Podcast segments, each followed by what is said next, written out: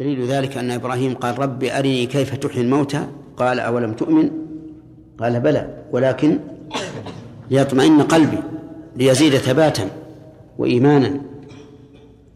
وأنت بنفسك تحس أن إيمانك بالشيء يزداد في القلب.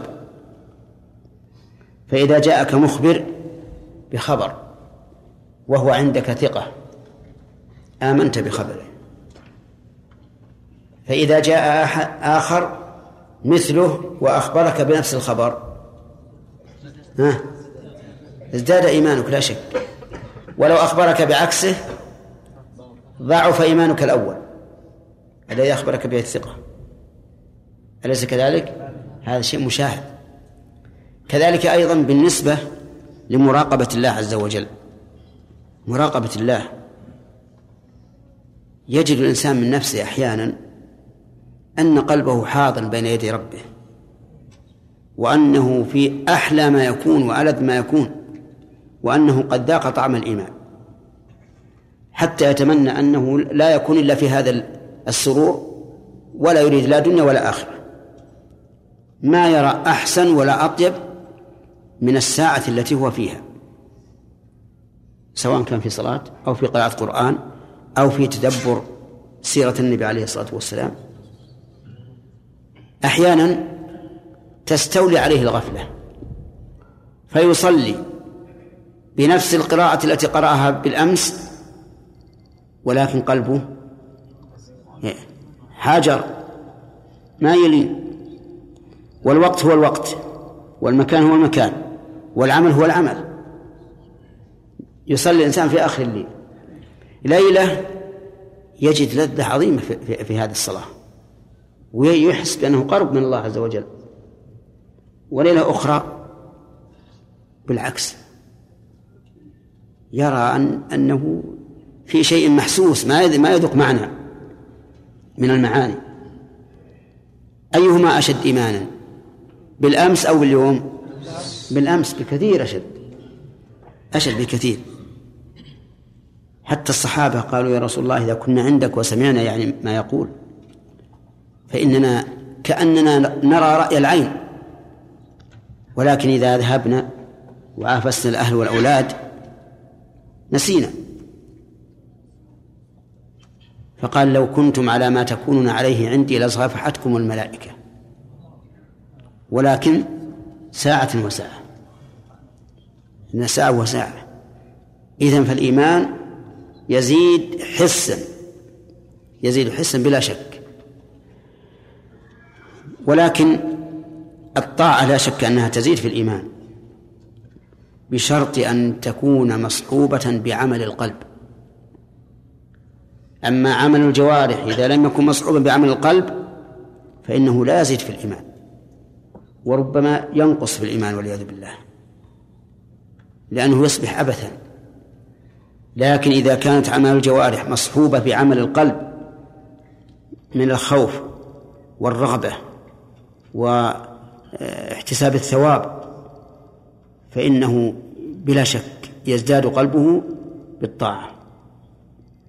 لهذا يجب النظر في هذه المسألة. من الذين قالوا لا يزيد ولا ينقص؟ طائفتان من الناس بل ثلاث طوائف. المرجئة قالوا لا يزيد ولا ينقص. لا يزيد ولا ينقص لأن الأعمال الصالحة وغير الصالحة لا دخل لها في الإيمان. فالناس عندهم في الإيمان شيء واحد كالمشط. كما قال ابن القيم في النونية قال والناس في الإيمان شيء واحد كالمشط عند تماثل الأسنان. المشط أسنانه متماثلة فالناس عندهم سواء.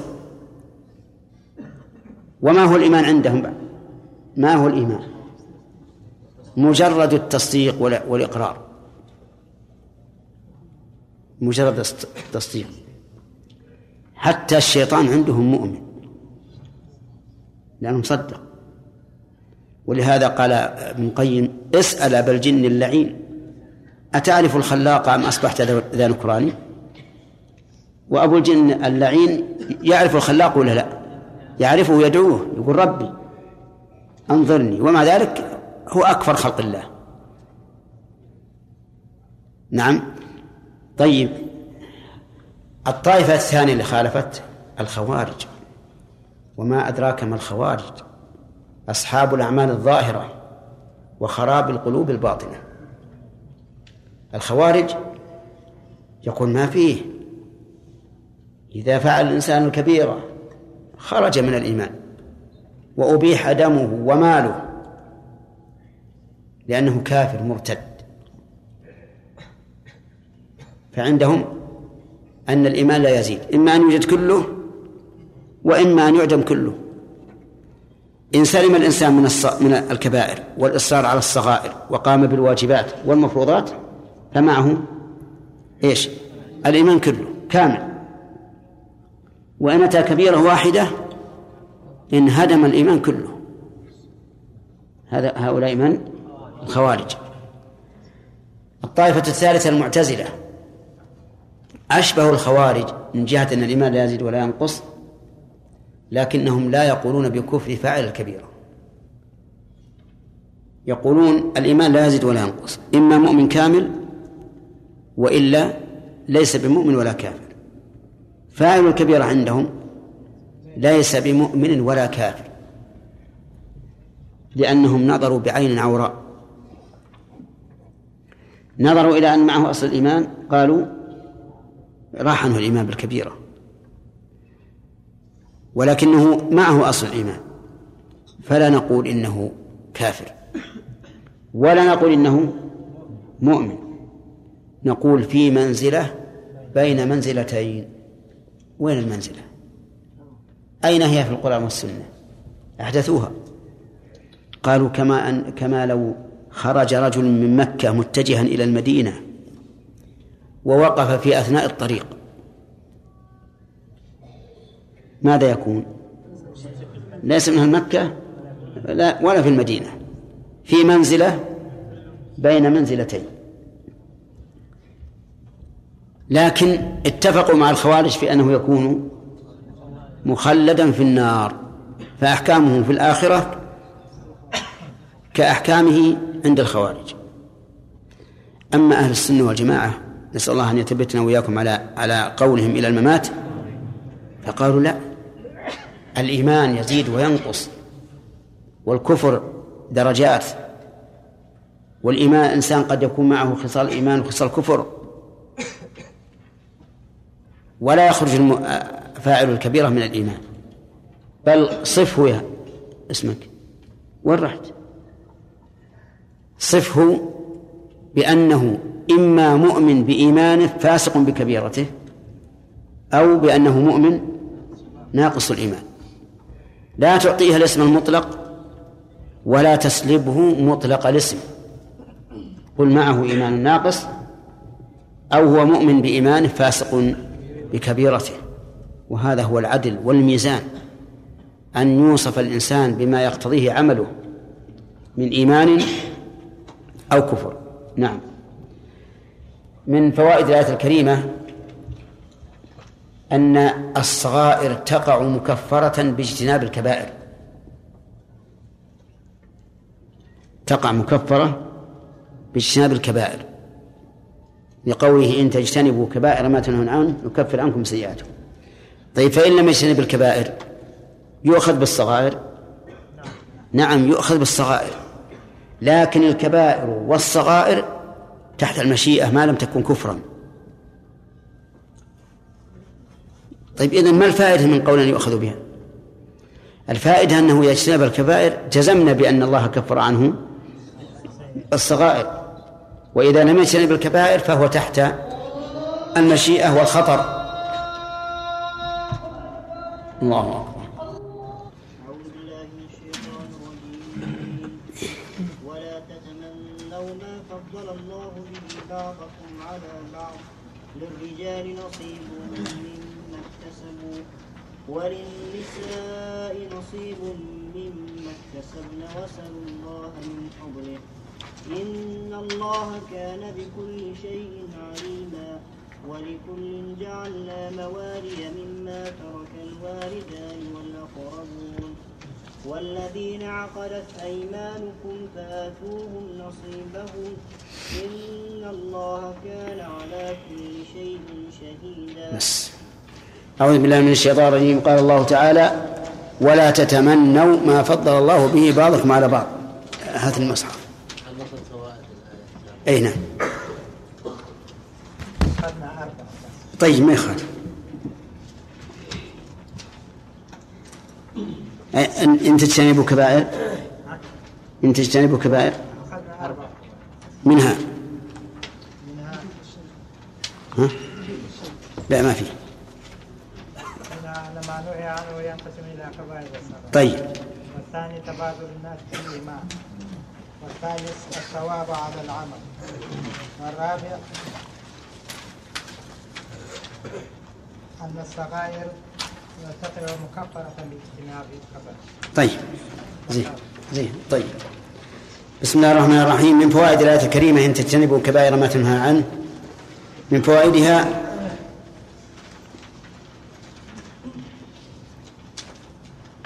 إثبات عظمة الله عز وجل لقوله نكفر وندخلكم لأن النون هنا للتعظيم. وقد قال النصراني الخبيث إن هذا يدل على تعدد الآلهة لأن الضمير هنا للجمع. فنحن أحق بالحق منكم أيها الموحدون. فنقول له إن هذا من باب التعظيم وأنت قد طبع الله على قلبك وغفلت عن قول الله تعالى وإلهكم إله واحد لا إله إلا هو الرحمن الرحيم. ومن فوائد هذه الآية الكريمة ساعة فضل الله سبحانه وتعالى ساعة فضله وذلك بتكفير السيئات باجتناب كبائر الذنوب. وإلا لو جاز الناس بالعدل لعاقبهم على الصغائر وعلى الكبائر كل منها بحسبه الكبائر عقوبتها شديدة والصغائر دون ذلك. ولكن من فضله عز وجل جعل الصغائر مكفرة باجتناب الكبائر. وهذا من أثر قوله سبحانه وتعالى في الحديث القدسي إن رحمتي سبقت غضبي. ومن فوائد هذه الآية الكريمة أن من كفر الله عنه السيئات فهو من أهل الجنة لقوله وندخلكم مدخلا كريما. ومن فوائدها بيان أن الجنة هي أعلى ما يكون بل هي من المداخل الكريمة والكريم كل شيء بحسبه فكرائم الأموال أحاسنها وكرائم المساكن أحاسنها. قال النبي صلى الله عليه وآله وسلم لمعاذ بن جبل فإياك وكرائم أموالهم. ثم قال تعالى ولا تتمنوا ما فضل الله به بعضكم على بعض وهذا ابتداء درس الليلة. لا تتمنوا لا ناهية. وجزم الفعل بها بحذف النون. وما فضل مفعول تتمنوا. فما هو التمني؟ التمني الطمع فيما يعسر نيله أو يتعذر نيله. هذا التمني الطمع فيما يتعسر أو يتعذر نيله. فقول الشاعر ألا ليت الشباب يعود يوما فأخبره بما فعل المشيب. هذا طمع فيما فيما يتعذر نيله. وقول الفقير يا ليت لي مالا فأتصدق منه. هذا الطمع فيما يتعسر نيله. وقد يطلق التمني ويراد به الرجع مطلق الرجع بأن يطمع الإنسان في أمر يسهل نيله و وإن كان لا, لا يحصله لكنه يسهل نيله لو شاء الله. فقول لا تتمنوا أي لا تطمعوا في أمر فضل الله به بعضكم على بعض. وقوله فضل الله أي زاد. به بعضكم على بعض. سواء كان ذلك في العلم أو في المال أو في الولد أو في الجاه أو في الملك أو في غير ذلك. لا تتمنى ما فضل الله به بعض ما فضل الله به غيرك عليك. لأن الفضل بيد من؟ بيد الله يؤتيه من يشاء. ثم قال للرجال نصيب مما اكتسبوا وللنساء نصيب مما اكتسبوا. للرجال نصيب مما اكتسبوا. وذلك النصيب هو ما ما يعطيهم الله إياه من الثواب على الأعمال الصالحة. وللنساء نصيب مما اكتسبنا أي من الأعمال الصالحة لهن نصيب. كل بحسب ما قدر الله له. فللرجال الجهاد وللنساء حفظ البيوت. هناك فرق بين الجهاد وحفظ البيوت لكن من الذي فضل هؤلاء بهذا وهؤلاء بهذا؟ أو من الذي خص هؤلاء بهذا وهؤلاء بهذا؟ هو الله. إذن ما دام الأمر إلى الله فالله سبحانه وتعالى حكم عدل يعطي كل واحد منه من الجنسين ما يليق به. وسيأتي أيضا بيان ما فضل الله به الرجال في قولها الرجال قوامون على النساء. فالمهم أن ما فضل الله به بعض الناس على بعض سواء بسبب الذكورة أو بسبب الغنى أو العلم أو الصحة أو المال أو غير ذلك فهو من فضل الله. لا تتمنى ما لا تتمنى ما فضل الله به غيرك عليك ثم قال واسألوا الله من فضله. اسألوا وقراءة سلوا الله. كلاهما قراءتان سبعيتان. واسألوا الله من فضله أي من الذي فضل بعضكم على بعض اسألوا. وإذا سألتم الله من فضله أعطاكم. فمثلا إذا رأيت شخصا قد فضلك في المال فلا تتمنى هذا المال الذي أعطاه الله هذا الرجل. ولكن اسأل الله من فضله. وجدت رجلا فضلك في العلم. لا تتمنى هذا العلم الذي أعطاه الله غيرك. ولكن اسأل اسأل الله من فضله وخل علمه يبقى له وماله يبقى له في المسألة الأولى. واسألوا الله من فضله. السؤال هنا سؤال عطاء ولا سؤال علم؟ نعم. سؤال العطاء أنت أنت سأله أي طلب منه أن يعطيه مالا. كما في قوله تعالى للسائل والمحروم. وسأله استخبره يعني سؤال علم يعني يريد أن يخبره. فهل هذا سؤال مال أو سؤال علم؟ سؤال عطاء أي سؤال مال. يعني يسأل الله أن يعطيكم فهو سؤال عطاء. وعدلنا عن قولنا سؤال مال لأن الإنسان قد يسأل الله غير المال كالعلم والجاه والذكاء والعقل وما أشبه ذلك. واسألوا الله من فضله إن الله كان بكل شيء عليما. الجملة هذه استئنافية والدليل على الاستئنافية أن همزة إن أن همزة إن كسرت. وهمزة إن تكسر في الابتداء.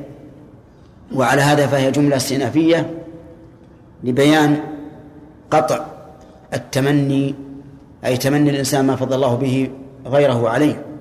يعني أن ما فضل الله به الغير فهو صادر عن عن علم بأن هذا المفضل أهل للتفضيل. فالرجال أهل أهل للجهاد. أهل لحماية الأوطان أهل لحماية الدين وما أشبه ذلك بخلاف النساء فإنها فإنهن قاصرات. في هذه الآية في هذه الآية فوائد كثيرة. منها نهي الإنسان أن يتمنى ما فضل الله به غيره عليه. لقوله ولا تتمنى وهل النهي للتحريم؟ الجواب نعم. هو للتحريم لأن هذا النوع من التمني هو الحسد والحسد بعينه لأنه قال ما فضل الله. ولم يقل مثل ما فضل الله. لو قال لا تتمنوا مثل صار في المسألة إشكال. وصارت أو وصار أول الآية يناقض آخرها في قوله واسأل الله من فضله. لكن المعنى لا تتمنوا أن ما فضل الله به الغير يكون يكون لكم ويحرم إياه الغير وعلى هذا فنقول النهي هنا للتحريم. وهذا النوع هو الحسد ولكن ليعلم أن تمني ما أعطاه الله الغير ينقسم إلى ثلاثة أقسام. القسم الأول أن يتمنى زواله لغير أحد. يتمنى زواله لغير أحد. والثاني أن يتمنى زواله لغيره لغير المتمني. والثالث أن يتمنى زواله لنفسه. فما هو الذي في الآية هنا؟ الأول أو الثاني أو الثالث؟ لا. لا تتمنوا ما فضل الله به. الثالث. الثالث. لا شك أنه هو الثالث يتمنى ما أعطى الله ما أعطى الله غيره من الفضل. ولكن الأول والثاني معلومان من أدلة أخرى أنه يحرم على الإنسان أن يتمنى زوال نعمة الله على غيره سواء تمنى أن تزول إلى شخص أو أن تزول مطلقا. وهذا هو الحسد عند جمهور أهل العلم. وقال شيخ الإسلام رحمه الله إن الحسد كراهة ما أعطى الله هذا الرجل من فضله.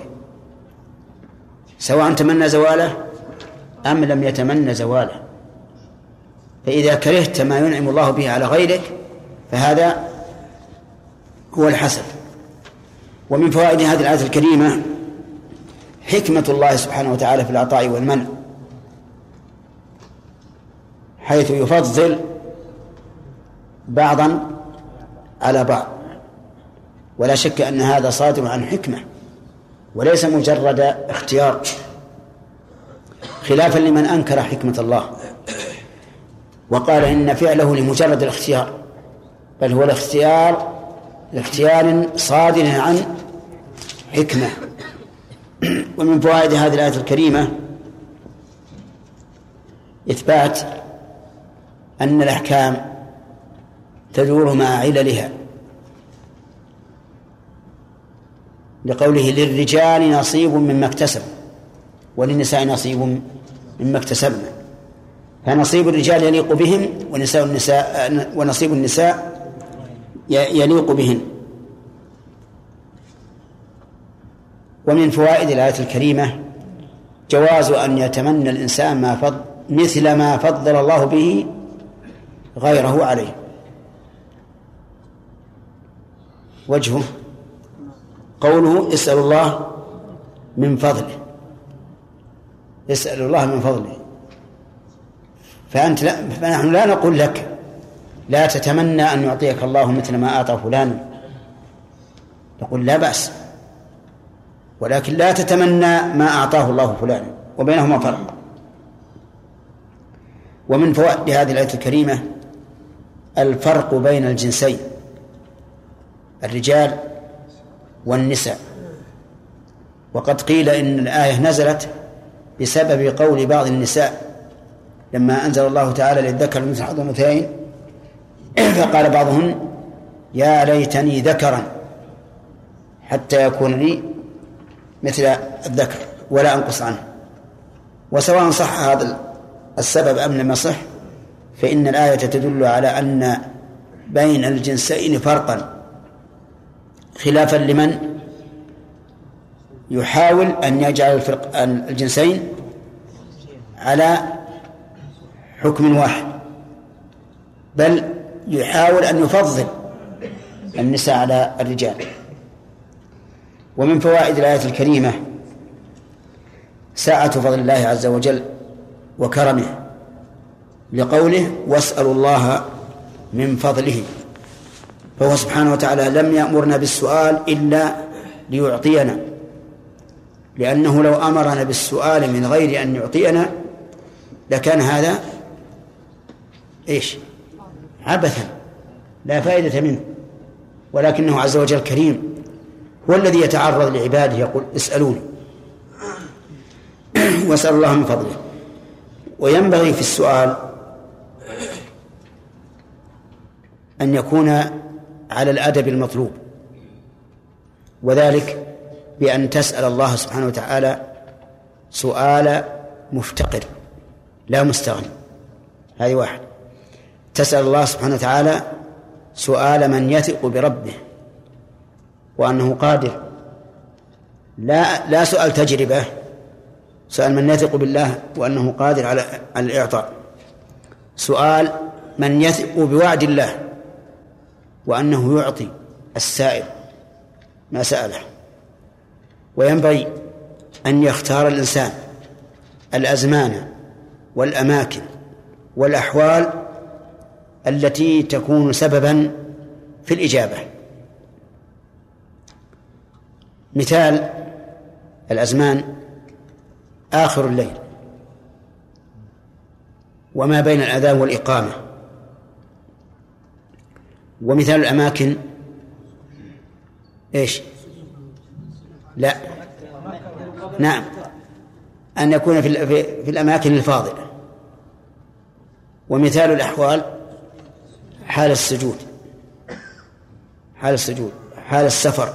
حال نزول المطر. فينبغي أن يختار الإنسان ما يكون أقرب إلى الإجابة. خامسا أن يكون مجتنبا للحرام. لأن أكل الحرام حائل يمنع من قبول الإجابة من قبول الدعاء. لأن النبي صلى الله عليه وآله وسلم قال إن الله طيب لا يقبل إلا طيبا. وإن الله أمر أمر المؤمنين بما أمر به المرسلين. فقال تعالى يا أيها الذين آمنوا كلوا من الطيبات كلوا من طيبات ما رزقناكم واشكروا لله. وقال تعالى يا أيها الرسل كلوا من الطيبات واعملوا صالحا.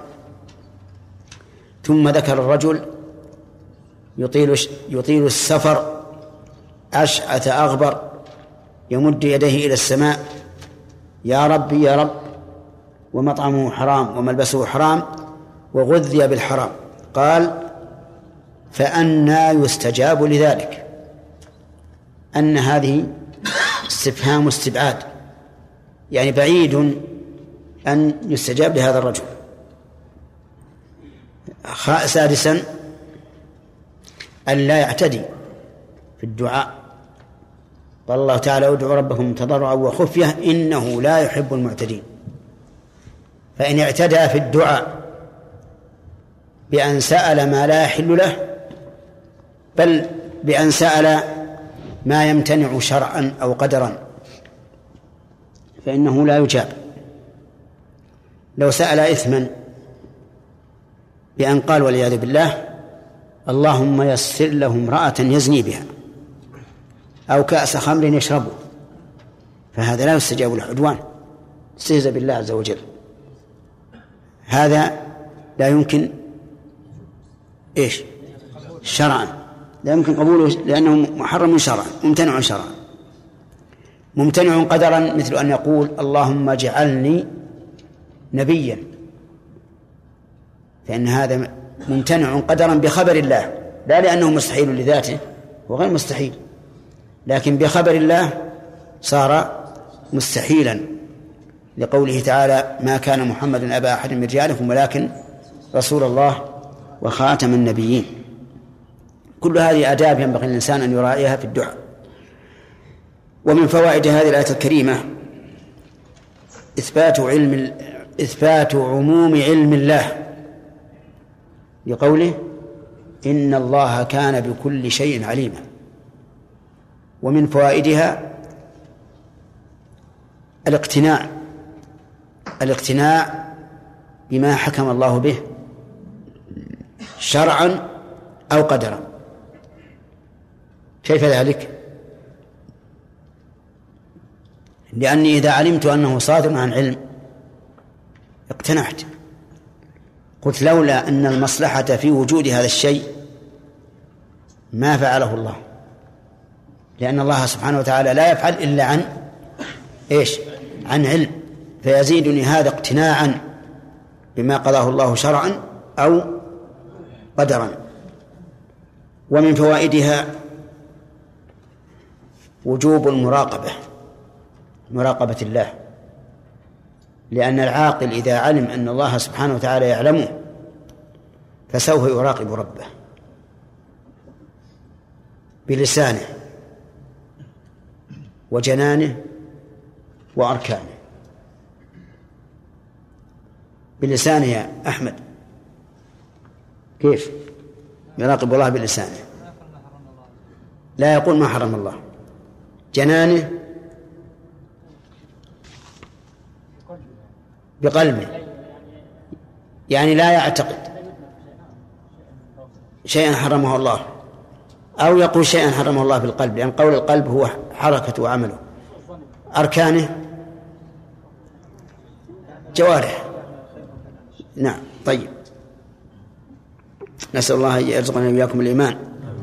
لأن الإنسان إذا آمن حقيقة بهذا فسيراقب الله لأن الله يعلمه. بل قال تعالى واعلموا أن الله يعلم ما في أنفسكم فاحذروه. ثم قال الله تعالى ولكل جعلنا موالي مما ترك الوالدان والأقربون. لكل جار ومجرور متعلق بجعلنا وهو المفعول الثاني مقدما. وموالي المفعول الأول طيب. وقول لكل هذه من الكلمات التي لا تقع إلا مضافة لفظا أو تقديرا. لا تقع إلا مضافة لفظا أو تقديرا. أما لفظا فهو كثير.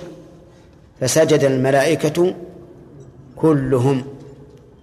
وأما تقديرا فيقدر مضافا إليه مناسبا للمقام. فما هو المناسب في هذا؟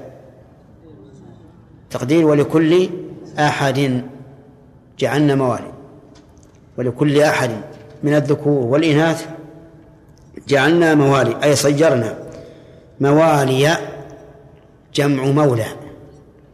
والمولى يطلق على عدة معان. منها الناصر.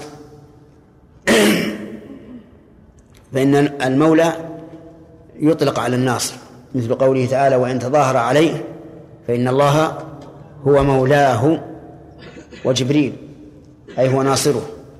ويطلق على متولي غيره يعني الذي يتولى على غيره.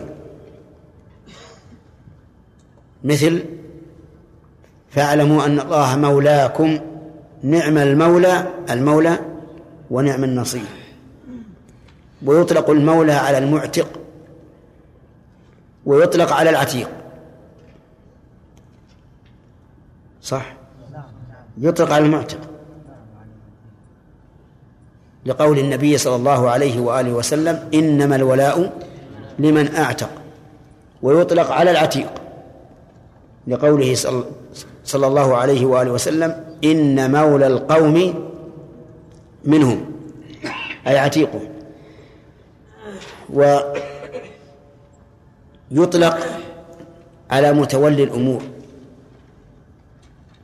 من ملك أو أمير أو وزير أو ما أشبه ذلك ويسمى ولي الأمر أيضا. فهنا موالي بقي الإطلاق الأخير الذي هو في هذه الآية. المو المولى من يتولى مالك من بعدك وهو الوارث. الوارث ودليله قوله صلى الله عليه وآله وسلم فما بقي فلأولى رجل ذكر. ومنه قوله تعالى وأولى الأرحام بعضهم أولى ببعض. طيب جعلنا مواليا أي يلون تركته من بعده ولهذا قال مما ترك. مواليا مما ترك. نعم. وقوله الوالدان والأقربون. الوالدان هذه مبتدأ والأقربون معطوف عليها. وهي وهي بيان للموالي.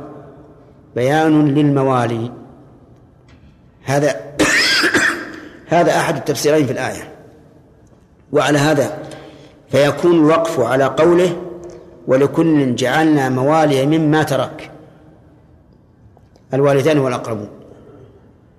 القول الثاني أن أن الوالدان فاعل ترك. ولكل جعلنا موالي مما ترك الوالدان والأقربون. أي جعلنا وارثين من المتروك من الوالدين والأقربين. والمعنيان متلازمان. لكن أيهما أقرب إلى إلى اللفظ؟ يرى بعض العلماء أن الأقرب الثاني وأن تكون الوالدان فاعل ترك والأقربون معطوف عليها. والمعنى لكل أحد من الناس جعلنا مواليا أي وارثين من الذي ترك الوالدان والأقربون. فعلى هذا يكون الوالدان موروثين أو وارثين على الأخير موروثين وعلى الأول وارثين. وكما قلت لكم المعنيان متلازمان لأنه ما من وارث إلا وله موروث. فسواء قلت جعلنا موالي مما ترك أي يلونه مما ترك وهم الوالدان والأقربون أي الوارث أي الوارثون أو مما ترك الوالدان والأقربون وهما وهم الموروثون. وقولها الأقربون إنما جاءت باسم التفضيل دون القريبين آه، دون القريبون لأنه يبدأ في في الأقارب بالأقرب فالأقرب ثم قال والذين عقدت أيمانكم. نعم. خلاص. نعم. المولوية المولى. أي تطلق المشايخ؟ مشايخ؟ يمكن تطلق يصح لأنهم يتولون أمور الناس بالعلم.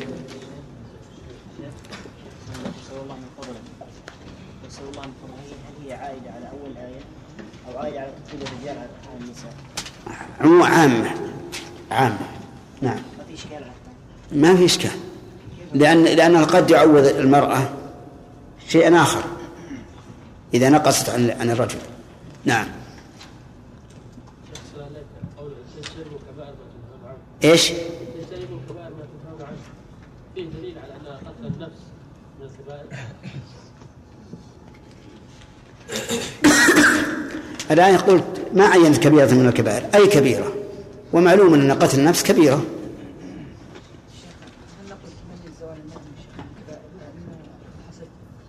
تمني زوال نعمة الغير؟ ما في شك. نعم. إي نعم لأن لأن كلام شيخ الإسلام كراهة تفضيل الله عز وجل هذا فيها نوع من الاعتراض على قدر الله عز وجل. أيهن؟ لا. هو قال هي الكراهة وقال هذا أولى من تعريف أكثر منه نعم. نعم لو أن عبدا أعتق شيخ ثم اشترى عبد آخر فأعتقه فصار الآن له موالي أعلى المعتقون نعم. وله موالي أدنى. فقال وصيت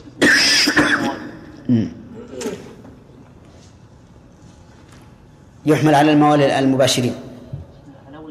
الأول. طيب إحنا ذكرنا المولى من أسفل. ولسنا بصدد ذكر الإرث. هل يرث المولى من أسفل أو لا يرث؟ المشهور أنه لا يرث. واختار الشيخ الإسلام رحمه الله أنه يرث. إذا فقدت أسباب الإرث الثلاثة. نعم سلامة. في من يسأل الله سبحانه وتعالى؟ ولكن ليس على ثقة بالإجابة لا سوء ظن بالله ولكن اتهام نفسه. لا ما ينبغي هذا. هذا لا ينبغي منه بل يجزم. ولهذا قال النبي عليه الصلاة والسلام لا يقول أحدكم اللهم اغفر لي إن شئت. نعم. شرف حفظكم الله إذا مرت مثل هذه الآية في الصلاة هل يدعو الإنسان وهل يبدأ بالحمد والصلاة النبي والسلام كما في الحديث؟ ما تقولون؟ يقول إذا مرت في الصلاة وصل الله من فضله هل يصل الله من فضله أو أن هذه مقيدة بحال من الأحوال وهي ما إذا أراد إذا صار في نفس الإنسان أن يتمنى ما فضله به ما فضل الله به غيره نعم على كل حال السؤال من فضله هذه لا شك أنها مشروعة في كل وقت. لكن هل نقول إن الله قال اسأل الله من فضله؟ يعني حينما يقع في قلوبكم تمني ما فضل الله به بعضكم على بعض.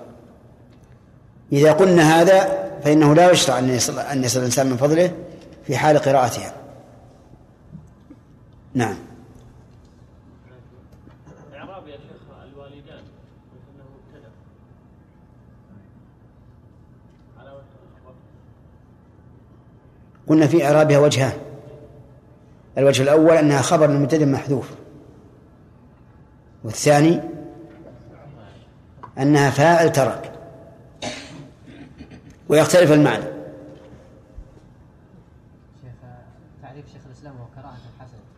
كراهة ما ما فضل الله به ما فضل الله به غيره. عرف الحسد بالكراهة. نعم هل يترتب عليه شيخ اثم مع ان الحديث نفسه هو إذا كره ذلك فالكراهة ليست حديث نفس الكراهة عمل قلب كما أن المحبة عمل قلب فإذا اطمأن إلى الكراهة صار عاملا. أما نعم لو وقع في قلبه هذه الكراهة ثم دافعها فقال لنفسه لماذا تحسدين غيرك؟ الحسد من صفات ال- ال- اليهود؟ والحسد لا يأتي إلا بالنكد. فإذا طرده لا بأس. صار صار مثل الوارد اللي يرد على الإنسان ثم يطرده. كالرياء مثلا.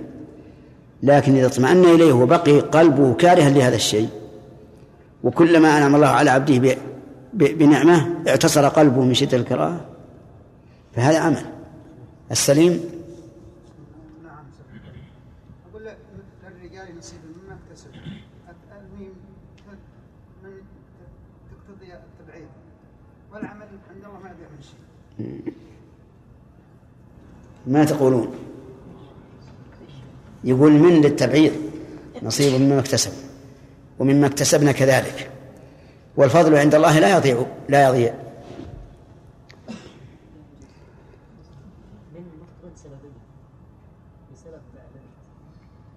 طيب.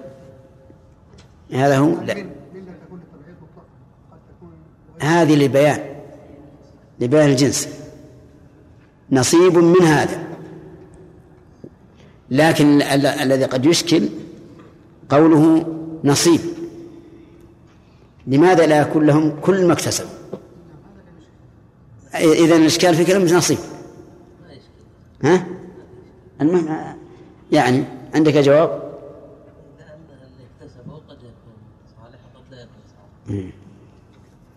لا وإذا قال الله نصيب من من من كسبهم فهذا النصيب قد بينه الله. نعم. نعم يا أحمد. البخور. ها؟ أجيب طيب. نعم. خالد ها؟ تمني في الآية شيخ خاص بالمؤمنين بإيش؟ ما فضل به بعضكم. يعني وإن إي نعم. لكن لا حسدا ولكن انتقاما. هذا لا بأس به.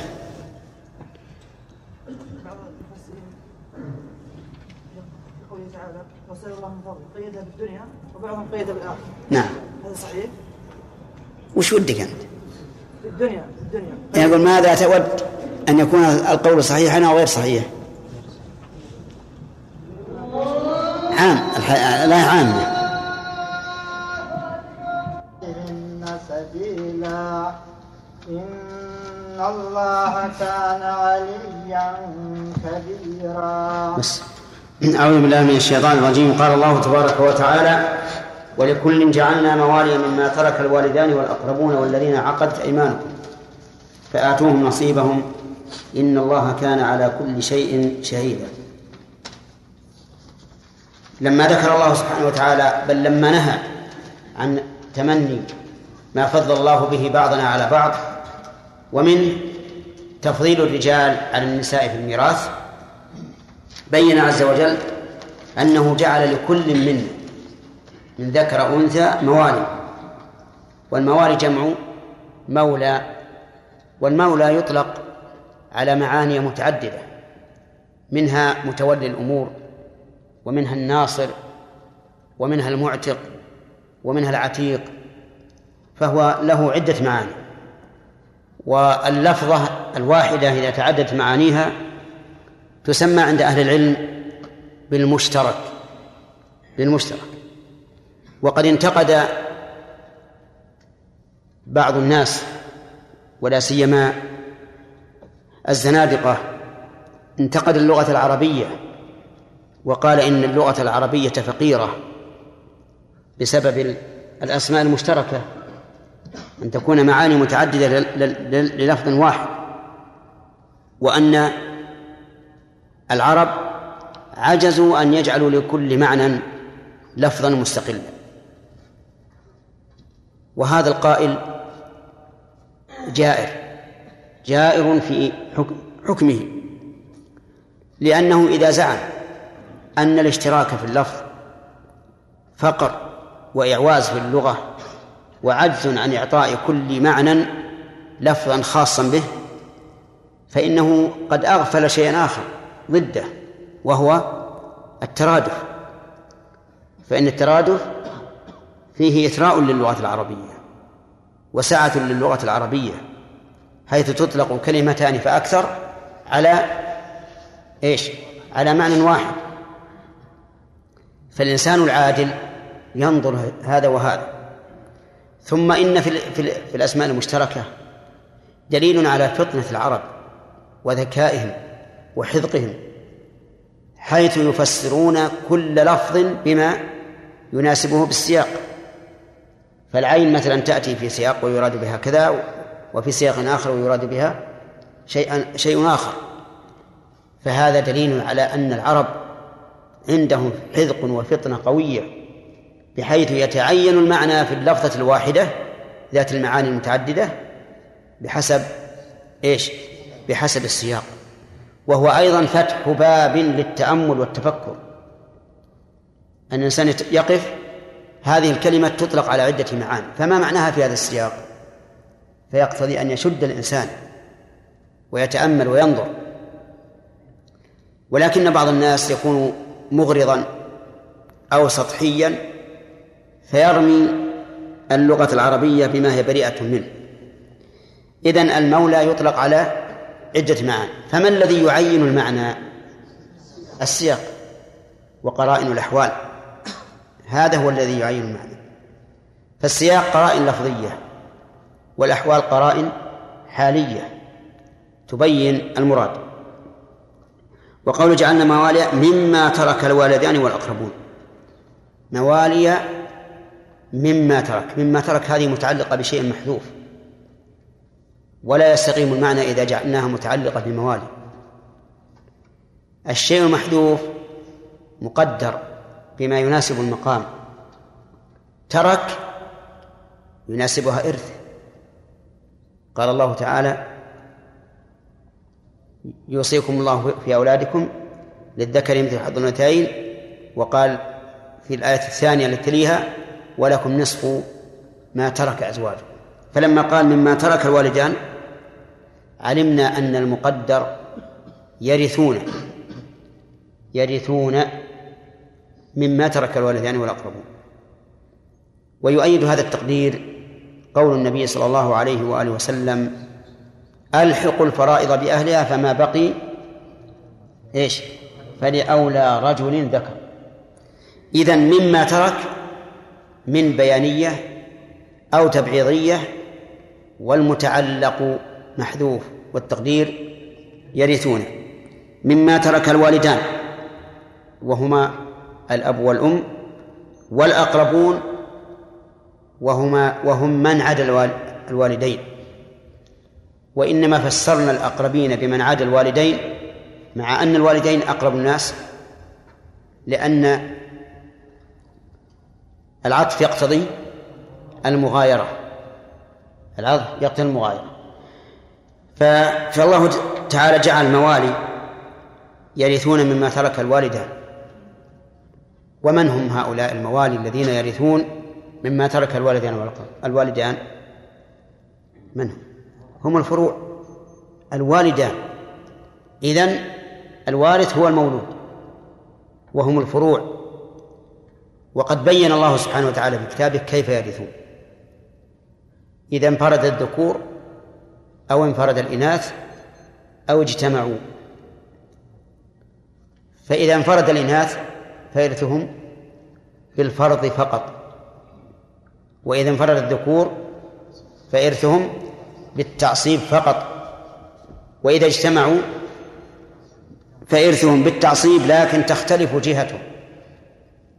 فالذكور عصبة بالنفس والإناث عصبة بالغير عصبة بالغير يعني وهم الذكور أي عصبة بسبب غيرهم.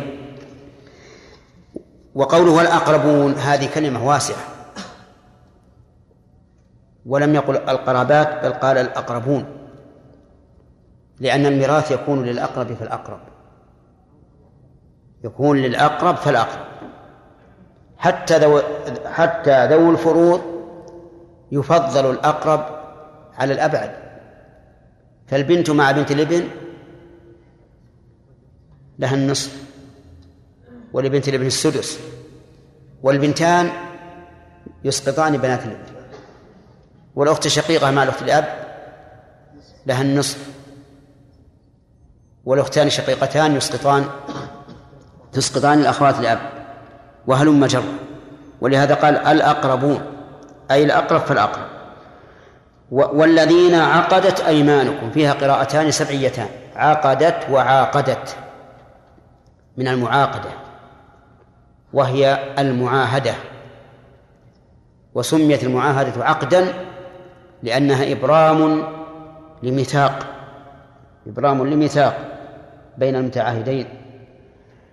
وكانوا في الجاهلية يتعاقدون على الولاء والإرث. يتعاقدون على الولاء والإرث على حسب شروط بينهم. إما أن يقول لك أنت سدس ما ورائي أو ثلث أو ربع حسب ما يتفقون عليه. والذين عقدت إيمانكم فآتوهم نصيبهم. آتوهم أي أعطوهم. وفي اللغة العربية أتوا أؤتوهم وآتوهم وأتوهم وآتوهم. فالتي بالمد بمعنى الإعطاء والتي بالقصر بمعنى المجيء والتي بمعنى الإعطاء تنصب مفعولين.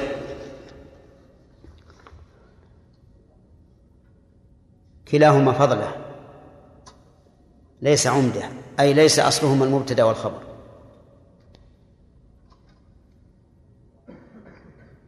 فآتوهم نصيبهم. هذه نصبت مفعولين ليس أصلهما المبتدأ والخبر وهما مفعولان. طيب آتوهم أعطوهم نصيبهم. ما نصيبهم؟ نصيبهم مقدر بحسب ما يتفق المتعاقدان عليه لأن هذا من من الوفاء بالعهد والوفاء بالعهد مما جاءت به الشريعة حتى أن الرسول صلى الله عليه وآله وسلم حذر من الوفاء من إخلاف الوعد وبين أنه من خصال من؟ المنافقين. فآتوه نصيبهم. إن الله كان على كل شيء شهيدا. إن الله كان على كل شيء شهيدا. الجملة كما نعلم خبرية مؤكدة بإن وكان فعل ماض تفيد اتصاف اسمها بخبرها على وجه الدوام والاستمرار فهي مسلوبة الزمان. يعني ليست دالة على زمان مضى كما هو شأن الفعل الماضي بل هي دالة على ثبوت الاتصاف بهذا الوصف أزلا وأبدا. إن الله كان على كل شيء شهيدا. شهيدا أي رقيبا مطلعا. على كل شيء. وهذه الجملة استئنافية تفيد التهديد. تهديد من أخفى شيئا مما يستحقه الوالدان والأقربون والذين عقدت أيمانهم. بأنه إذا أخفاه فلن يغيب عن الله سبحانه وتعالى بل هو على كل شيء شهيد. وهذه الآية نسخت بآيات المواريث. وهل هو نسخ مقيد أو نسخ مطلق؟ على قولين للعلماء منهم من قال إنها نسخ مقيد بما إذا وجد ذوي الأرحام. فإن لم يوجد توارث المتعاقدان بما اتفقا عليه. ومنهم من قال إنه نسخ مطلق.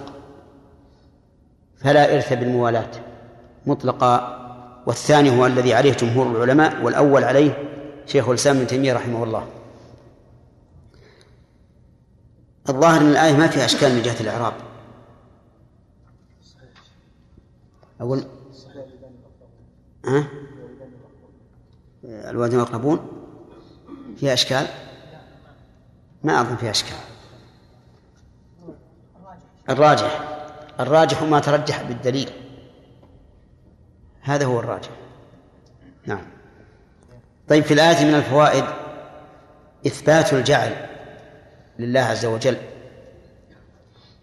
وهذا من الصفات الفعلية لأنه يتعلق بمشيئته. ثم إن الجعل الذي نسبه الله لنفسه عز وجل ينقسم إلى قسمين. جعل شرعي وجعل كوني.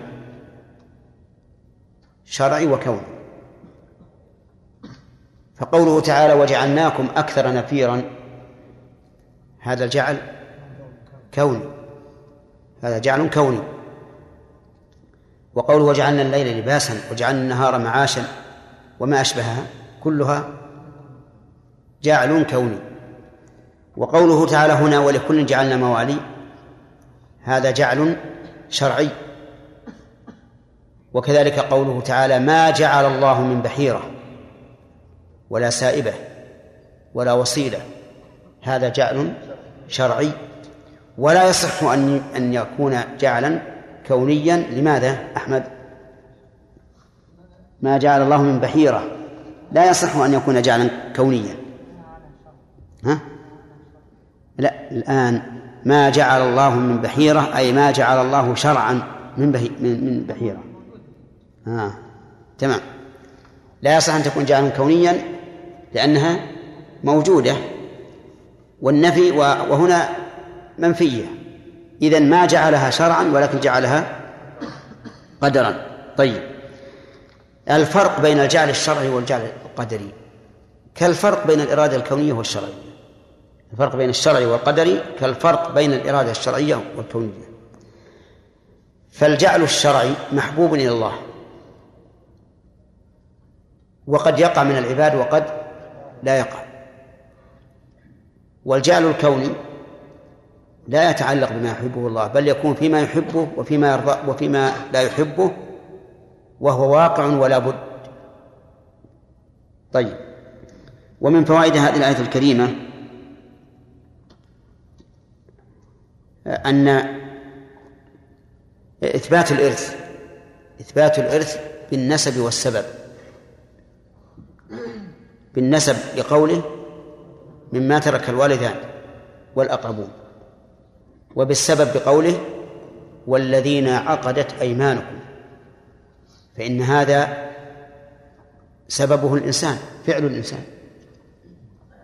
كالزوجية فإنها سبب وليست بنسب. والعتق الإرث بالعتق سبب وليس بنسب. طيب من فوائد هذه الآية الكريمة الإشارة إلى أن الأقرب مقدم على الأبعد في باب الميراث. أخذناها من قوله والأقربون. والأقربون. وذكرنا في الشرح ما يتبين به هذا الأمر. ومن فوائد الآية الكريمة كمال الشريعة الإسلامية بإيجاب الوفاء بالعهود والعقود. كقوله تعالى والذين عقدت أيمانكم ومن فوائدها وقوع النسخ في الشريعة. لأن هذه الآية منسوخة إما مطلقا وإما نسخا مقيدا. طيب. وقد اختلف علماء الملة في النسخ فأكثر الأمة على أن النسخ ثابت في الشريعة.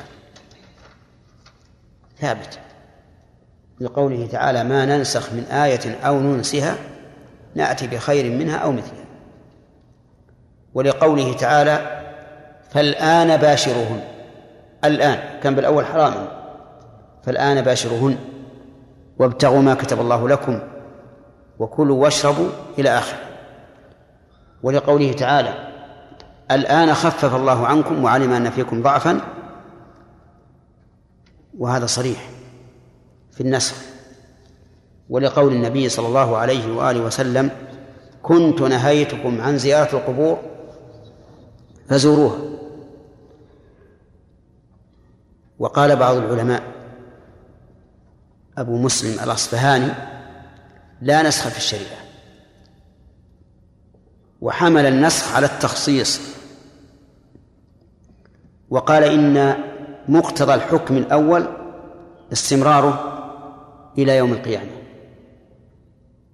فإذا ألغي فهذا تخصيص بالزمن أي أنه صار بعد أن كان شاملا للزمن كله صار خاصا بالزمن الذي قبل النسخ ولكن هذا تكلف. وما الذي يجعلنا نفر من كلمة نسخ وهي موجودة بلفظها في القرآن وموجودة بمعناها في القرآن وموجودة بمعناها في السنة أيضا. ما الذي يجعلنا نفر؟ وأنكر اليهود النسخ وقالوا لا يمكن أن الله ينسخ حكما بحكم. لأنه إن كانت المصلحة في الحكم الثاني فلماذا كان الحكم الأول؟ وإن كانت المصلحة في الحكم الأول فلماذا كان الحكم الثاني؟ وإن كانت الأول قد خفيت على الله فهذا يستلزم وصف الله بالجهل. فالأول يستلزم وصف الله بالسفه والعياذ بالله لأنه فعل خلاف الحكمة. والثاني يستلزم وصف الله بالجهل. واضح؟ فيقال لهم الحك المصلحة تختلف باختلاف الزمان والمكان والأمة. أليس كذلك؟ بلى. وإذا كان كذلك فالله عز وجل يثبت هذا الحكم ما دام فيه مصلحة للأمة وينسخه إذا كان ليس بمصلحة. وهذا غاية الحكمة. وأنتم يا بني إسرائيل كان حلا لكم اللحم وبظلمكم حرم الله عليكم طيبات أحلت لكم. حرمها عليكم بعد أن كانت حلالا. ثم إن شريعتكم ناسخة للشريعة التي سبقها. وإذا قلتم لا نسخ أبطلتم شريعتكم لأنها تنسخ ما قبله. طيب إذن في الآية الكريمة آه، والذين عقد إيمانكم فيها إثبات النص ومن فوائد الآية الكريمة وجوب الوفاء بالعهد لقوله فآتوهم نصيبهم فآتوهم نصيبهم. فإذا قال قائل كيف نؤتيهم نصيبهم؟ والمعاقدة باطلة المعاهدة هذه. قلنا لم تبطل إلا بعد إيش؟ بعد النسخ. بعد نزول الآية. أما ما ثبت قبل قبل ذلك فالواجب آه، أن يؤتوا نصيبه. ومن فوائد الآية الكريمة إثبات شهادة الله عز وجل على كل شيء وأن كل شيء مهما بعد ومهما بطن فإنه مشهود لله. ومن ويترتب على ذلك التحذير من مخالفة الله سبحانه وتعالى ليش؟ لأن الإنسان إذا علم بأن الله شاهد عليه أمسك أمسك عن كل ما يغضب الله وقام بما يجب لله ف وهذه الأسماء التي تختم بها الآيات ينبغي للإنسان أن لا يكون جامدا فيفهم منها المعنى فقط. بل ينبغي أن يترد أن يتربى عليها. ويكون مسلكه على حسب ما تقتضيه هذه الأسماء. فمثلا إذا علمت أن الله علام الغيوب ليس معناه أن تدرك بأن الله يعلم بكل شيء فقط. هذا الإدراك يستوي فيه الكافر والمسلم. حتى الكفار الذين يعرفون اللغة العربية يعرفون مدلول هذا اللفظ. لكن المهم هو التربي بمقتضى هذا الوصف وهو علم الغيب. وهذه مسألة مهمة لا يفطن لها كثير من الناس. فيقال مثلا من فوائد الآية الكريمة أن الإنسان إذا آمن بأن الله على كل شيء شهيد ماذا يصنع؟ يحذر. ويخاف ويتقي الله عز وجل. وهل الشهيد من أسماء الله أو من أوصافه. نعم. من أسماء الله. الشهيد من أسماء الله. ثم قال الله تعالى الرجال قوامون على النساء بما فضل الله بعضهم على بعض. وبما أنفقوا من أموالهم. فالصالحات قانتات حافظات للغيب الآخر الرجال جمع رجل وهو جمع تكسير. ورجل هو البالغ من بني آدم الذكور. البالغ من بني آدم الذكور يسمى رجلا. والذكر يطلق على البالغ وغير البالغ. ولهذا جاء في الحديث وما بقي فلأولى رجل ذكر. مع أنه لو قال فلأولى ذكر اكتفي به.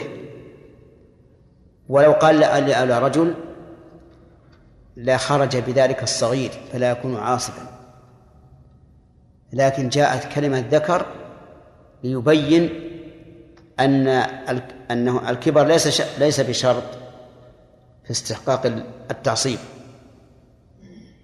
بل ولو كان دون الرجولة. فإذا قال قائل إذن ذكر الرجل زيادة. زيادة لا, ما لا معنى لها. فالجواب بلى لها معنى وهو الإشارة إلى أنه أي الذكر كان أولى بالتعصيب لأنه رجل يترتب عليه مسؤوليات لا تترتب على المرأة. الرجال قوامون على النساء. قوامون جمع قوام. وقوام صيغة مبالغة. من قائم. فلو قيل في غير القرآن الرجال قائمون على النساء لكان المعنى دون كلمة قوامون. لأن قوامون صيغة مبالغة تقتضي القوامة. على النساء في كل حال. وقولها على النساء جمع إيش؟ جمع نسوة. وإن شئت قل جمع امرأة لكنه من غير اللفظ لأنه أحيانا يجمع ال- المعنى على غير لفظ المفرد. فإبل جمع ها؟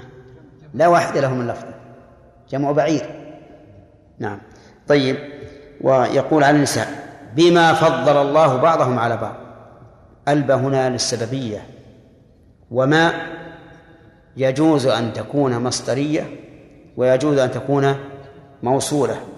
فإن فإن جعلتها موصولة صار التقدير بالذي فضل الله بعضهم على بعض.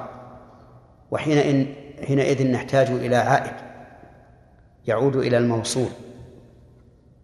فيكون العائد محذوفا تقديره بما فضل الله به بعضهم على بعض بما فضل الله به بعضهم على بعض.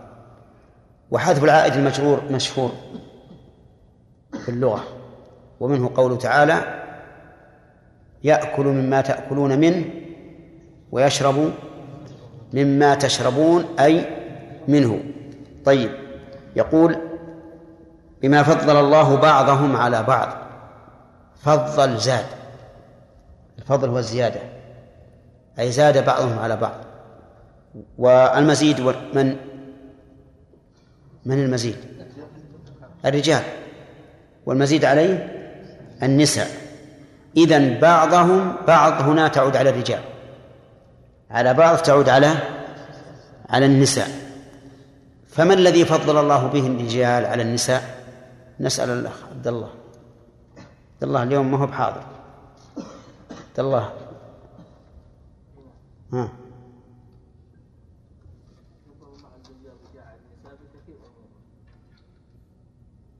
عدنا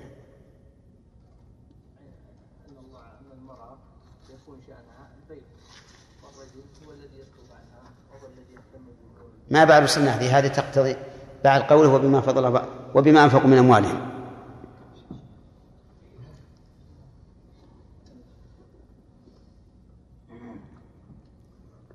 والله مشكل. الله يعينك على زوجك تخصمك. طيب. لأن فضل عن أن فضل بعض الرجال على للرجل مثل حظ الأنثيين لا بندر؟ أي يعني بالقوى الظاهرة والباطنة. بالقوى الظاهرة والباطنة. كذا؟ فبالقوة الظاهرة قوة البدن. ولهذا تجد الرجل بل تجد الذكر حتى من غير بني آدم تجده أقوى من الأنثى وأكبر عضلات وأشد. هذه من القوى الظاهرة. القوى الباطنة التحمل والصبر والذكاء والعقل وما وما إلى ذلك. أي نعم والشجاعة الشجاعة. نعم. إيش؟ العدل. العزم.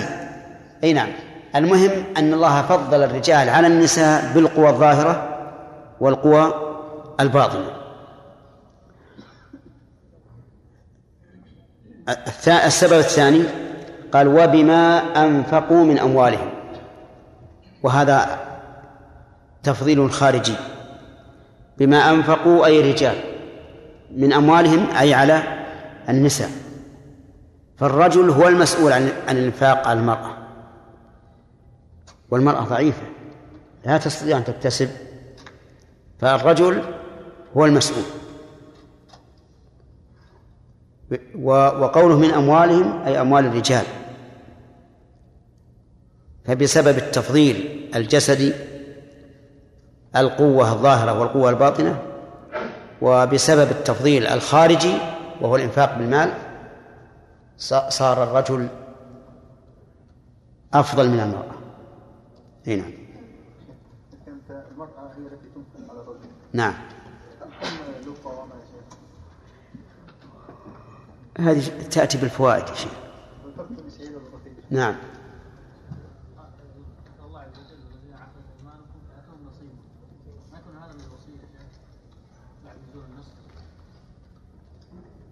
لا. الوصية مستقلة يوصي لهؤلاء ولغيرهم حسب ما ما يرى في المصلحة. ها؟ كيف؟ اي كيف؟ إي. هو الظاهر ان إن استعداد الرجل للنبوة والرساله أكمل من استعداد المرأة.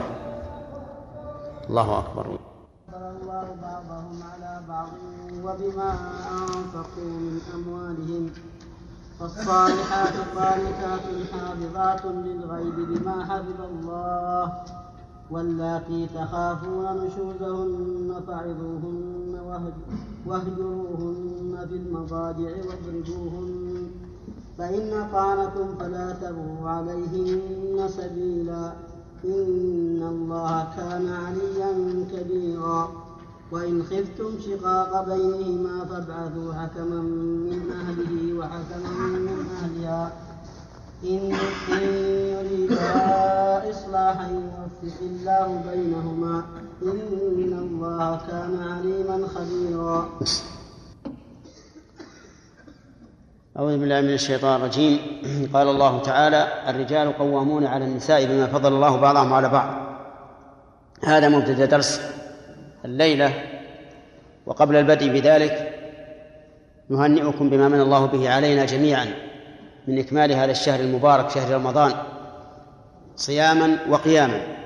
ونسأل الله سبحانه وتعالى أن يتقبل منا ومنكم صالح الأعمال وأن يتجاوز عن التفريط والإهمال. ومن حكمة الله عز وجل ورحمته بعباده أنه ما انتهى هذا الشهر الكريم الذي صيامه وقيامه سبب لتكفير السيئات ومغفرة الذنوب إلا وأعقبه مباشرة. شهور الحج إلى بيت الله الذي قال فيه رسول الله صلى الله عليه وآله وسلم من حج فلم يرفث ولم يفسق رجع كيوم ولدته أمه. فمواسم الخير ولله الحمد متعددة كثيرة وذلك لأن الله سبحانه وتعالى كتب كتابا عنده أن رحمته سبقت غضبه ولهذا كانت أسباب الرحمة أكثر بكثير. من أسباب العقوبة والأخذ. كل هذا من رحمة الله سبحانه وتعالى بالعبد والذي ينبغي للمسلم إذا عمل الطاعة أن يكون إلى الرجاء أقرب منه إلى الخوف. فإذا كنا نرجو الله سبحانه وتعالى الذي من علينا بالعمل أن يتقبله منا حتى ندرك هذا الفضل العظيم فلا ينبغي أن نرجع بعده إلى سوء الأعمال والإهمال والتفريط بل يكون ذلك حافزا لنا على الجد والاجتهاد في العمل الصالح من فعل العبادات الخاصة ونفع العباد على سبيل العموم بكل ما نستطيع ولو بالكلمة الطيبة بالأمر بالمعروف بالنهي عن المنكر بالتعليم. حتى بإلقاء السلام. فإن إلقاء السلام من أسباب دخول الجنة كما قال النبي عليه الصلاة والسلام والذي نفسي بيده لا تدخلوا الجنة حتى تؤمنوا ولا تؤمنوا حتى تحابوا. أفلا أخبركم بشيء إذا فعلتموه تحاببتم؟ أفشوا السلام بينكم. فإفشاء السلام من أسباب المحبة والمحبة من كمال الإيمان والإيمان من أسباب دخول الجنة فهي حلقات سلسلة يتبع بعضها بعضا. ومع الأسف أن كثيرا من الناس ولا سيما خواص الطلبة نجدهم لا يفشون السلام فيما بينهم. يمر الواحد بأخيه فلا يرد عليه السلام فلا, فلا يلقي إليه السلام. وهذا لا شك أنه خطأ. وخلاف الآداب الشرعية التي هي من ثمرات طلب العلم. والعلم إذا لم يكن نافعا فالجهل خير منه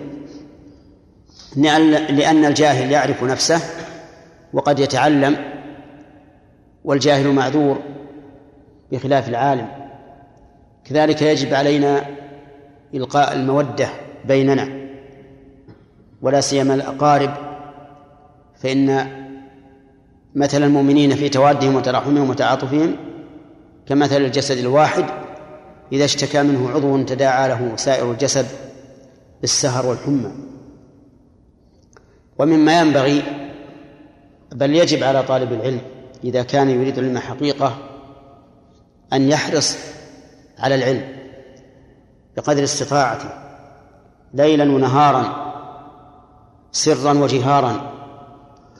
لأن العلم مناله رفيع وعال وقد قيل أعط العلم كلك تأخذ بعضه فإن أعطيته بعضك فاتك كله فلا بد من الحرص والجمع جمع الفوائد والضوابط والقواعد لأن هذا أنفع لطالب العلم من معرفة المسائل الفردية معرفة المسائل الفردية يشترك فيها العام وطالب العلم لكن الجمع بين النظائر وجمع القواعد والضوابط هذه مفيدة لطالب العلم. فمثلا نجد في كتب الفقهاء تعليلات دائمة للأحكام الشرعية. لو أن طالب العلم قيدها هذه التعليلات لكانت ضوابط ينبني عليها مسائل كثيرة. وبإمكانه إذا رأى أن هذا الضابط لا ينضبط وأنه ينتقض في بعض المسائل أن يسأل ويبحث مع من هو أكبر منه في العلم. ويقول لماذا نعلل بهذا ثم تنتقض العلة؟ لأنه قد يظن طالب العلم أن هذه العلة منتقضة وهي في الحقيقة غير منتقضة. لكن يشتبه عليه يشتبه عليه الأمر. يشتبه عليه الأمر فيظن أنها منتقضة ولكنها لم ليست منتقضة لأن الصورة التي نقض بها يكون بينها وبين يكون بينها وبين ما تقتضيه هذه القاعدة أو هذا الضابط فرق لا يشعر به طالب العلم الصغير. لذلك ينبغي لطالب العلم أن يجمع الضوابط والقواعد والمسائل المتماثلة حتى يدرك العلم تماما. أما العلم السطحي الذي يلقطه الإنسان كما يلقط الجارد الجراد حبة حبة فهذا يوشك أن يطير ولا ينتفع به صاحب. لكن العلم الراسخ الذي يتمكن الإنسان به من تطبيق المسائل على أصولها هو ما ما ذكرته وأؤكد عليه بمعرفة الضوابط والقواعد والجمع والتقسيم حتى يحصل العلم الإنسان على العلم. ثم إنه من المعلوم ولا سيما في عصرنا الحاضر لكثرة طلبة العلم ولله الحمد ولقصور بعض الطلبة من وجه آخر تحصل الاختلافات. تحصل الاختلافات بين مدرسيكم مثلا في الكلية أو بين من تسمعون من من من الخارج فيحصل لبس على طالب العلم. وذلك أن بعض الناس يكون شغوفا بالعلم محبا للنفع فيتسرع في نشر ما يراه علما بين الناس من أجل أن ينتفع به الناس ولكنه يكون فيه خلل. فيلتبس على الطالب على طالب العلم. ولهذا يحسن إذا رأى الإنسان من الناس اختلافا في شيء من المسائل أن يناقش فيها من يكون معهم الاختلاف. أو من يكون بينهم الاختلاف حتى يتبين الأمر. لأن بعض الناس ينظر إلى المسائل أو إلى الدلائل بنظرة بعين واحدة فيحصل بذلك خلل كثير. وربما يكون قاصر العلم أو قاصر الفهم فيشتبه عليه الأمر. ويكون محبا لنشر العلم فينشر ما تبين له أو ما ظهر له وإن كان على خلاف الحق لأنه يحب أن ينشر العلم.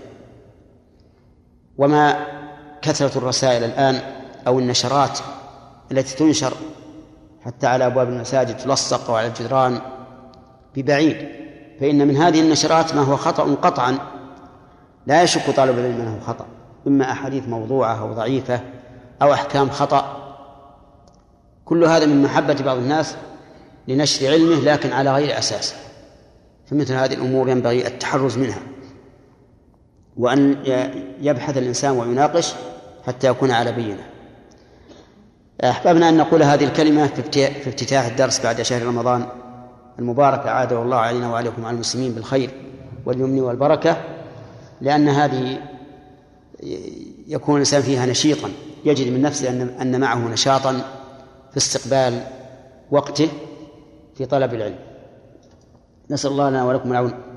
أما الآية التي التي قرأتموها الآن فقد فسرناها فيما أظن أو فسرنا أكثرها. أليس كذلك؟ نعم. الرجال قوامون على النساء بما فضل الله بعضهم على بعض وبما أنفقوا من أموالهم. قوامون هذه صيغة مبالغة أو نسبة. والمراد بالقيام هنا ليس القيام الذي هو الوقوف على الرجلين ولكنه قيام الولاية. فمعنى قوامون أي بالولاية والسلطة. وهي تكون فيحتمل أن تكون نسبة ويحتمل أن تكون مبالغة. ويحتمل المعنيين جميعا أنها نسبة ومبالغة. فالرجل قوام على المرأة. الرجال قوامون على النساء ولذلك تكون لهم الولاية والقضاء والإمارة وغير ذلك مما فيه سلطة دون النساء.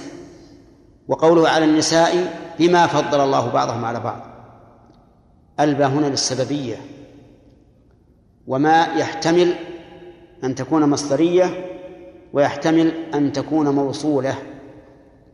فإن كانت مصدرية لم تحتج إلى عائد وإن كانت موصولة احتاجت إلى العائد بما فضل الله بعضهم على بعض. فعلى القول بأنها مصدرية يكون التقدير الكلام بتفضيل الله بعضهم على بعض وعلى أنها موصولة يكون تقدير الكلام بالذي فضل الله به بعضهم على بعض ويكون العائد محذوفا بحرف الجر. كقوله تعالى يأكل مما تأكلون منه ويشرب مما تشربون أي منه مما تشربون منه. وحذف العائد المجرور جائز إذا اتفق الحرفان لفظا ومعنى. وقول بما فضل الله التفضيل بمعنى الزيادة. فضل الله به بعضهم بما فضل الله به بعضهم على بعض. والتفضيل بين الرجال والنساء ظاهر. في العقل والتفكير والجسم والشجاعة وكل شيء. جميع الخصال والأخلاق نجد أن الرجال مفضلون على النساء. مفضلون على النساء. وهذا التفضيل باعتبار الجنس. فلا يرد علينا أنه يوجد من النساء ما هو أفضل من كثير من الرجال. لأننا إذا قلنا بتفضيل الجنس صار العبرة بما بالعموم لا بالخصوص. كما نقول مثلا التابعون أفضل من تابع التابعين. لكن هذا لا يعني أن كل واحد من التابعين أفضل من كل واحد من تابع التابعين. إذ يوجد في تابع التابعين من هو أفضل من كثير من التابعين. فقوله بما فضله بعضهم على بعض أي من حيث الجملة. لا باعتبار كل فرد.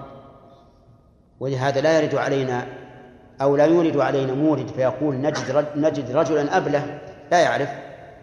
تقابله امرأة ذكية فاهمة تعرف. يقول هذا لا عبرة به لأن العبرة بماذا؟